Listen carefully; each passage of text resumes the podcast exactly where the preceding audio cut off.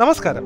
ഞാൻ സെബിൻ പയസ്. ഗവർണർ പദവിയുടെ വിവരവിശേഷങ്ങൾ നമുക്ക് പരിചയപ്പെടാം. ഇന്ത്യയിൽ ബ്രിട്ടീഷ് ഭരണകാലം മുതൽ തന്നെ പ്രവശ്യ ഭരണം നടത്താനായി നിയമിക്കപ്പെട്ടിരുന്ന ഉദ്യോഗസ്ഥനായിരുന്നു ഗവർണർ.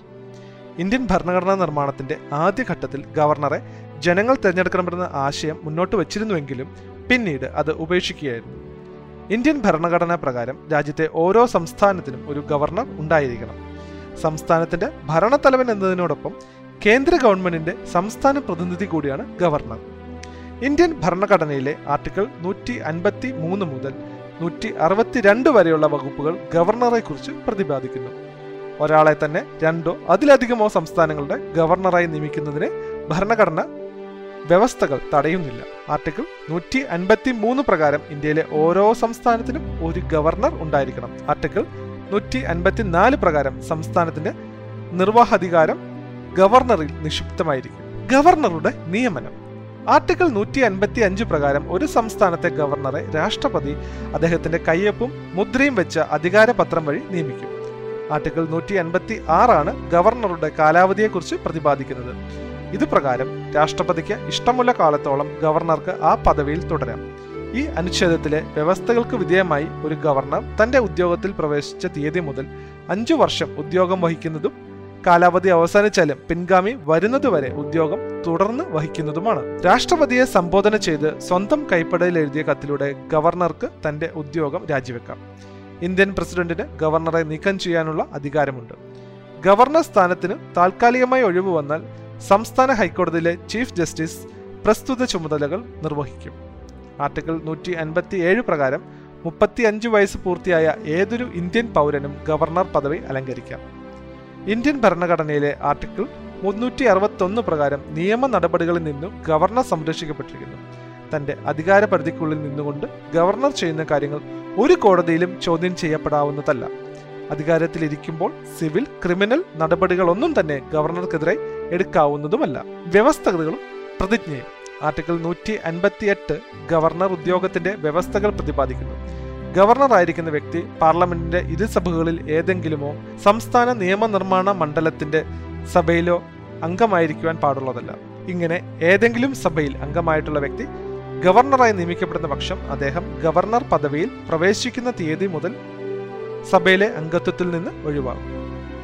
ഗവർണർ ആദായകരമായ മറ്റേതെങ്കിലും ഉദ്യോഗം വഹിക്കാൻ പാടില്ലാത്തതും ഗവർണറുടെ വേതനങ്ങളും പത്തകളും അദ്ദേഹത്തിന്റെ ഉദ്യോഗ കാലാവധിക്കിടയിൽ കുറവ് ചെയ്യാൻ പാടില്ലാത്തതുമാണ്.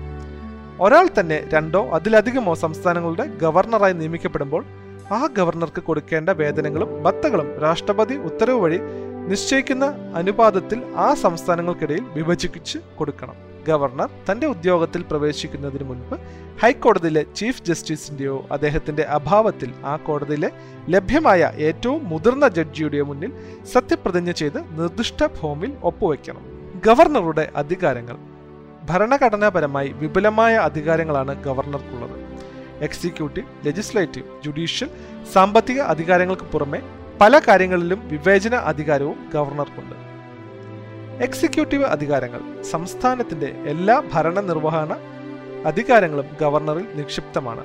സംസ്ഥാന സർക്കാരിന്റെ ഭരണനിർവഹണ നടപടികളെല്ലാം ഗവർണറുടെ പേരിലാണ് നടത്തപ്പെടുന്നത്. ഇക്കാര്യത്തിൽ അദ്ദേഹത്തെ സഹായിക്കാനായി മുഖ്യമന്ത്രി തലവനായ ഒരു മന്ത്രിസഭ ഉണ്ടായിരിക്കണമെന്ന് ഭരണഘടനയുടെ നൂറ്റി അറുപത്തി മൂന്നാം വകുപ്പ് അനുശാസിക്കുന്നു. ആർട്ടിക്കിൾ നൂറ്റി അറുപത്തിനാല് പ്രകാരം മുഖ്യമന്ത്രിയെ ഗവർണർ നിയമിക്കേണ്ടതും മറ്റു മന്ത്രിമാരെ മുഖ്യമന്ത്രിയുടെ ഉപദേശപ്രകാരം ഗവർണർ നിയമിക്കേണ്ടതുമാണ്. സാധാരണഗതിയിൽ നിയമസഭയിൽ ഭൂരിപക്ഷമുള്ള കക്ഷിയുടെ നേതാവിനെയാണ് ഗവർണർ മന്ത്രിസഭ രൂപീകരിക്കാൻ ക്ഷണിക്കുക.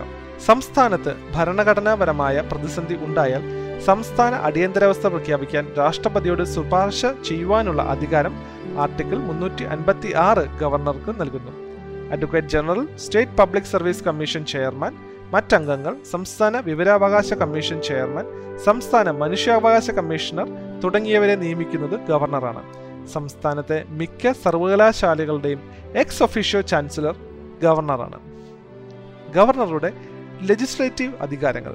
സംസ്ഥാന നിയമസഭയുടെ ഭാഗമാണ് ഗവർണർ. നിയമസഭ വിളിച്ചു ചേർക്കുവാനും പിരിച്ചുവിടുവാനുമുള്ള അധികാരം ഗവർണർക്കുണ്ട്. പൊതു തെരഞ്ഞെടുപ്പിന് ശേഷമുള്ള ആദ്യ നിയമസഭാ സമ്മേളനം ഗവർണറുടെ പ്രസംഗത്തോടെയാണ് ആരംഭിക്കുന്നത്. നിയമസഭ പാസാക്കിയ ബിൽ നിയമമാകണമെങ്കിൽ ഗവർണർ അംഗീകരിക്കണം. ബിൽ അംഗീകരിക്കാനും അംഗീകാരം നൽകാതെ തടഞ്ഞു വെക്കുവാനും പുനഃപരിശോധനയ്ക്കായി നിയമസഭയിലേക്ക് തിരിച്ചയക്കുകയോ ഭേദഗതി നിർദ്ദേശിക്കുകയോ ചെയ്യുവാനുള്ള അധികാരം ഗവർണർക്കുണ്ട്. തിരിച്ചയക്കപ്പെടുന്ന ബില്ലുകൾ ഗവർണറുടെ ശുപാർശ അംഗീകരിച്ചുകൊണ്ടോ അല്ലാതെയോ വീണ്ടും പാസ്സാക്കപ്പെടുകയാണെങ്കിൽ അതിനുശേഷം ഗവർണർക്ക് തടഞ്ഞു വെക്കാനാവില്ല. നിയമസഭ സമ്മേളിക്കാത്ത വേളയിലെ നിയമനിർമ്മാണ ആവശ്യത്തിനുള്ള ഓർഡിനൻസ് പുറപ്പെടുവിക്കാൻ ഗവർണർക്ക് അവകാശമുണ്ട്. ഇന്ത്യൻ ഭരണഘടനയിലെ ആർട്ടിക്കിൾ ഇരുന്നൂറ്റി പതിമൂന്നാണ് ഓർഡിനൻസ് പുറപ്പെടുവിക്കാൻ ഗവർണർക്ക് അധികാരം നൽകുന്നത്. സംസ്ഥാന നിയമസഭയിലേക്ക് ഒരു ആംഗ്ലോ ഇന്ത്യൻ പ്രതിനിധിയെ നാമനിർദ്ദേശം ചെയ്യുന്നതും ഗവർണറാണ്. ഗവർണറുടെ ജുഡീഷ്യൽ അധികാരങ്ങൾ. സംസ്ഥാന ഹൈക്കോടതിയിലെ ജഡ്ജിമാരെ നിയമിക്കുന്നതിന് രാഷ്ട്രപതി സംസ്ഥാന ഗവർണറുടെ ഉപദേശം സ്വീകരിക്കുന്നു. ജില്ലാ ജഡ്ജിമാരുടെയും മറ്റ് ജുഡീഷ്യൽ ഓഫീസർമാരുടെയും നിയമനവും ഉദ്യോഗ കയറ്റവും സംബന്ധിച്ച കാര്യങ്ങളിലും ഗവർണർക്ക് അധികാരമുണ്ട്. സംസ്ഥാനത്തിന്റെ പരിധിക്കുള്ളിൽ വരുന്ന കാര്യങ്ങളിൽ ശിക്ഷിക്കപ്പെട്ട വ്യക്തിയുടെ ശിക്ഷ ഇളവ് ചെയ്തു കൊടുക്കുവാനും ഗവർണർക്ക് അധികാരമുണ്ട്. ഗവർണറുടെ സാമ്പത്തിക അധികാരങ്ങൾ ധനസംബന്ധമായ ബില്ലുകൾ നിയമസഭയിൽ അവതരിപ്പിക്കുന്നതിന് ഗവർണറുടെ മുൻകൂർ അനുമതി ആവശ്യമാണ്. സംസ്ഥാനത്തിന്റെ കണ്ടിജൻസി ഫണ്ട് ഗവർണറുടെ അധീനതയിലാണ്. സംസ്ഥാനത്തുണ്ടാകുന്ന അപ്രതീക്ഷിത ചെലവുകൾക്ക് ഈ ഫണ്ടിൽ നിന്നും തുക അനുവദിക്കാൻ ഗവർണർക്ക് അധികാരമുണ്ട്. ബജറ്റ് അവതരണത്തിന് മുൻപ് സംസ്ഥാന ഗവർണറുടെ അനുമതി സർക്കാർ തേടണം. ഗവർണറുടെ ശുപാർശയില്ലാതെ സാമ്പത്തിക കാര്യങ്ങളിൽ ഭേദഗതികൾ പാടില്ല. ഗവർണറുടെ വിവേചന അധികാരം ഭരണഘടനാപരമായി ഗവർണർക്കുള്ള പല അധികാരങ്ങളും ഗവർണർ മുൻകൈയെടുത്ത് പ്രയോഗിക്കുന്നവയല്ല. അതായത് സാധാരണ സ്ഥിതിഗതിയിൽ നാമമാത്ര പ്രാധാന്യമുള്ള ഒരു സംസ്ഥാന ഭരണാധിപനാണ് ഗവർണർ. എന്നാൽ അസാധാരണ രാഷ്ട്രീയ പരിതസ്ഥിതികളിൽ ഗവർണർ പദവിക്ക് പ്രാധാന്യമേറും. ഇന്ത്യൻ ഭരണഘടനയുടെ ആർട്ടിക്കിൾ നൂറ്റി അറുപത്തി മൂന്ന് പ്രകാരം ഗവർണറിൽ ചില വിവേചന അധികാരങ്ങൾ നിക്ഷിപ്തമായിരിക്കും. ഭരണഘടനയിലെ ആർട്ടിക്കിൾ നൂറ്റി അറുപത്തി മൂന്ന് രണ്ട് പ്രകാരം ഏതെങ്കിലും വിഷയം ഭരണഘടനയാലോ ഭരണഘടനാ പ്രകാരമോ ഗവർണർ സ്വവിവേകം ഉപയോഗിച്ച് ചെയ്യണമെന്ന് ആവശ്യപ്പെട്ടുള്ള വിഷയമാണോ അല്ലയോ എന്നത് സംബന്ധിച്ച് ഏതെങ്കിലും പ്രശ്നമുണ്ടായാൽ ഗവർണർ സ്വവിവേകം ഉപയോഗിച്ചെടുക്കുന്ന തീരുമാനം അന്തിമമാണ്. വിവേചന അധികാരം ഉപയോഗിക്കുന്ന കാര്യത്തിൽ ഗവർണർക്ക് സംസ്ഥാന മന്ത്രിസഭയുടെ ഉത്തരവാദിത്തമില്ല സംസ്ഥാന ഭരണത്തെക്കുറിച്ച് രാഷ്ട്രപതിക്ക് റിപ്പോർട്ട് നൽകുന്നതിലും സംസ്ഥാന നിയമസഭയുടെ ബില്ലുകൾ രാഷ്ട്രപതിയുടെ പരിഗണനയ്ക്ക് വിടുന്നതിലും ഗവർണർക്ക് വിവേചന അധികാരം പ്രയോഗിക്കാം. ഇന്ത്യയിലെ ഗവർണറുടെ വിശേഷങ്ങൾ. ഇന്ത്യൻ സംസ്ഥാനങ്ങളിൽ ഗവർണർ പദവിയിലെത്തിയ ആദ്യ വനിത സരോജിനി നായിഡുവാണ്. ആയിരത്തി തൊള്ളായിരത്തി നാൽപ്പത്തി ഏഴ് ഓഗസ്റ്റ് പതിനഞ്ചിന് ഉത്തർപ്രദേശിന്റെ ഗവർണറായാണ് അവർ നിയമിതയായത്. ഗവർണർ പദവിയിലെത്തിയ ആദ്യ അമ്മയും മകളും എന്ന ഖ്യാതി സരോജിനി നായിഡുവിനും പത്മജ നായിഡുവിനുമുള്ളതാണ്. പശ്ചിമ ബംഗാളിന്റെ ആദ്യ വനിതാ ഗവർണറായിരുന്നു പത്മജ നായിഡു. ഇന്ത്യയിൽ ഗവർണർ പദവിയിലെത്തിയ ഏറ്റവും പ്രായം കുറഞ്ഞ വ്യക്തി സ്വരാജ് കൗശലാണ്. മുപ്പത്തി ഏഴാം വയസ്സിൽ കൗശൽ മിസോറാം ഗവർണറായി. ഗവർണർ പദവി വഹിച്ച ശേഷം ഇന്ത്യൻ പ്രസിഡന്റ് പദവിയിലെത്തിയ ആദ്യ വ്യക്തി ഡോക്ടർ സാക്കിർ ഹുസൈനാണ്. ബീഹാർ ഗവർണറായിരുന്നു സാക്കിർ ഹുസൈൻ.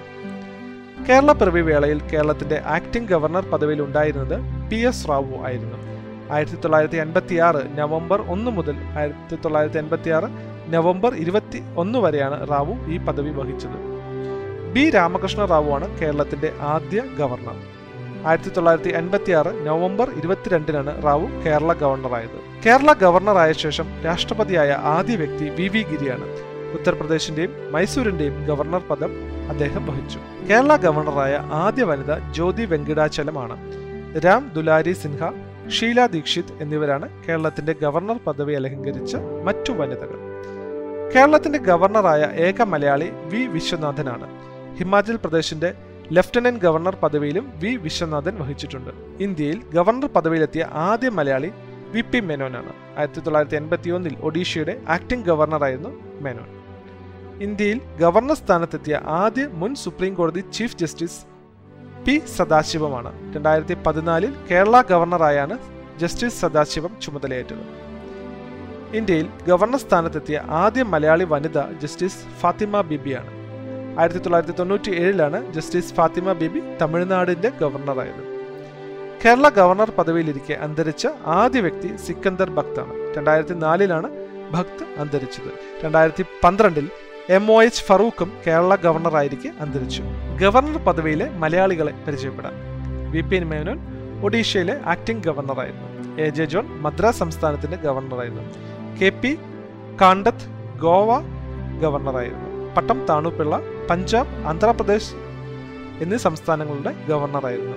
പി വി ചെറിയാൻ മഹാരാഷ്ട്ര ഗവർണറായിരുന്നു. വി വിശ്വനാഥൻ കേരള ഗവർണറായിരുന്നു. K K Viswanathan Gujarat ഗവർണറായിരുന്നു.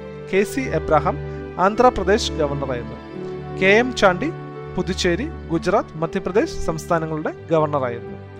P C Alexander Tamil Nadu Maharashtra സംസ്ഥാനങ്ങളുടെ ഗവർണറായിരുന്നു. A A Rahim Meghalaya ഗവർണറായിരുന്നു.